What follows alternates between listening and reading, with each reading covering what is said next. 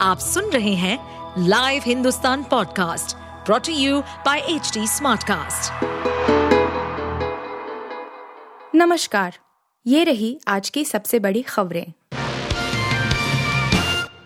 आज से संसद में अविश्वास प्रस्ताव पर चर्चा, राहुल गांधी कर सकते हैं शुरुआत।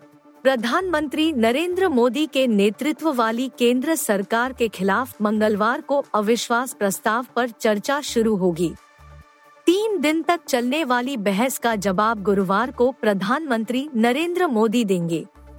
कांग्रेस नेता राहुल गांधी की संसद सदस्यता बहाल होने के बाद वह विपक्ष की तरफ़ से चर्चा की शुरुआत कर सकते हैं। चर्चा के दौरान बुधवार को गृह मंत्री अमित शाह हस्तक्षेप कर मणिपुर उठने वाले सवालों का जवाब दे सकते हैं। मोदी सरकार के खिलाफ मौजूदा कार्यकाल में आने वाल यह पहला अविश्वास प्रस्ताव है। मोदी सरकार के पिछले कार्यकाल में भी एक बार ही अविश्वास प्रस्ताव 2018 के मानसून सत्र में ही लाया गया था। इस बार अविश्वास प्रस्ताव पर 8 अगस्त को दोपहर 12 चर्चा शुरू होगी, जो शाम सात बजे तक चलेगी। चंद्रयान तीन के लिए अगले कुछ दिनों का सफ़र अहम इसरो चीफ ने बताई कई बातें। इसरो द्वारा 14 जुलाई को प्रक्षेपित चंद्रयान तीन अपने तय कार्यक्रम के अनुसार लक्ष्य पथ की ओर बढ़ रहा है। इसरो को उम्मीद है कि 23 अगस्त को सफलतापूर्वक रोवर को चाँद की सतह पर उतार दिया जाएगा। इसरो के प्रमुख एस सोमनाथ ने कहा कि चंद्रयान मिशन का यह चरण सबसे महत्वपूर्ण होगा। इसरो के अध्यक्ष सोमनाथ ने कहा, इसका सबसे महत्वपूर्ण चरण अगले कुछ दिनों में शुरू होने वाला है, जब अंतरिक्ष यान 100 किलोमीटर की गोलाकार कक्षा में प्रवेश कर चंद्रमा के करीब जाना शुरू करेगा। उन्होंने कहा कि अभी चंद्रयान को चाँद की अंडाकार कक्षा में स्थापित किया गया है। इसके एक बाद चंद्रयान से विक्रम लैंडर को चंद्रमा पर उतारा जाएगा। जिसमें एक रोवर होगा जो चाँद की सतह का विश्लेषण करेगा। दिल्ली एनसीआर में अभी और सताएगी उमस, दो दिन तेज बारिश के आसार कम। राजधानी दिल्ली में अगले दो तीन दिन तक अच्छी बारिश की संभावना कम है। इस कारण लोगों को गर्मी और उमस का सामना करना पड़ेगा। मौसम विभाग का अनुमान है कि मंगलवार को आसमान में आमतौर पर बादल छाए रहेंगे और अधिकतम और न्यूनतम तापमान क्रमश 35 डिग्री और 27 डिग्री सेल्सियस के आसपास रहने की उम्मीद है। दिल्ली के ज़्यादातर इलाकों में सोमवार सुबह से ही सूर्य के तेवर तल्ख दिखे। हालाँकि बादलों की आवाजाही बनी रही।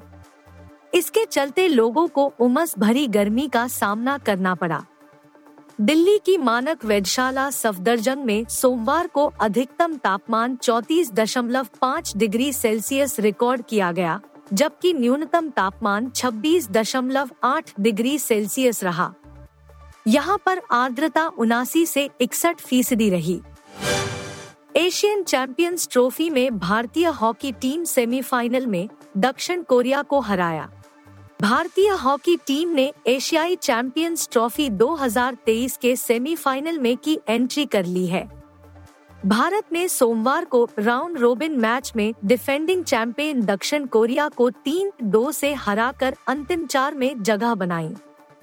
भारत के लिए नीलाकांता शर्मा कप्तान हरमनप्रीत सिंह और मनदीप सिंह तैतीसवे मिनट ने गोल किए। वहीं कोरिया की ओर से किम सुंगह्युन और यांग जीहुन ने गोल दागे। कोरिया को मात देने के बाद भारत चार मैच में 10 अंक के साथ टॉप पर है। मेजबान भारतीय टीम ने अब तक तीन मुकाबलों में विजय परचम फहराया है और उसका एक मैच ड्रॉ रहा। हरमनप्रीत ब्रिगेड अपने आखिरी लीग मैच से टकराएगी। यह हाई वोल्टेज मैच बुधवार को खेला जाएगा। 200 करोड़ क्लब में शामिल हुई रॉकी और रानी अब आई कमाई में गिरावट। बॉलीवुड एक्टर सिंह और आलिया भट्ट की फ़िल्म रॉकी और रानी की प्रेम कहानी भारतीय बॉक्स ऑफ़िस कमाई करने में कामयाब रही है। हाल ही में फ़िल्म ने 100 करोड़ का आंकड़ा पार कर लिया है और इसी बीच करण जौहर ने एक सोशल मीडिया पोस्ट बताया है कि film world wide box office में एंट्री कर चुकी है। फ़िल्म की अभी तक की कुल कमाई 210 करोड़ रुपए हो चुकी है। आप सुन रहे थे हिंदुस्तान का डेली न्यूज़ रैप, जो एच टी स्मार्टकास्ट की एक बीटा संस्करण का हिस्सा है। आप हमें फेसबुक ट्विटर और इंस्टाग्राम पे एट एच टी या podcasts@hindustantimes.com पर ईमेल के द्वारा सुझाव दे सकते हैं। इस पॉडकास्ट पर अपडेटेड रहने के लिए हमें फॉलो करें एट एच टी हम सारे मेजर सोशल मीडिया प्लेटफॉर्म पर मौजूद हैं। और ऐसे पॉडकास्ट सुनने के लिए log on to W W W dot H D smartcast dot com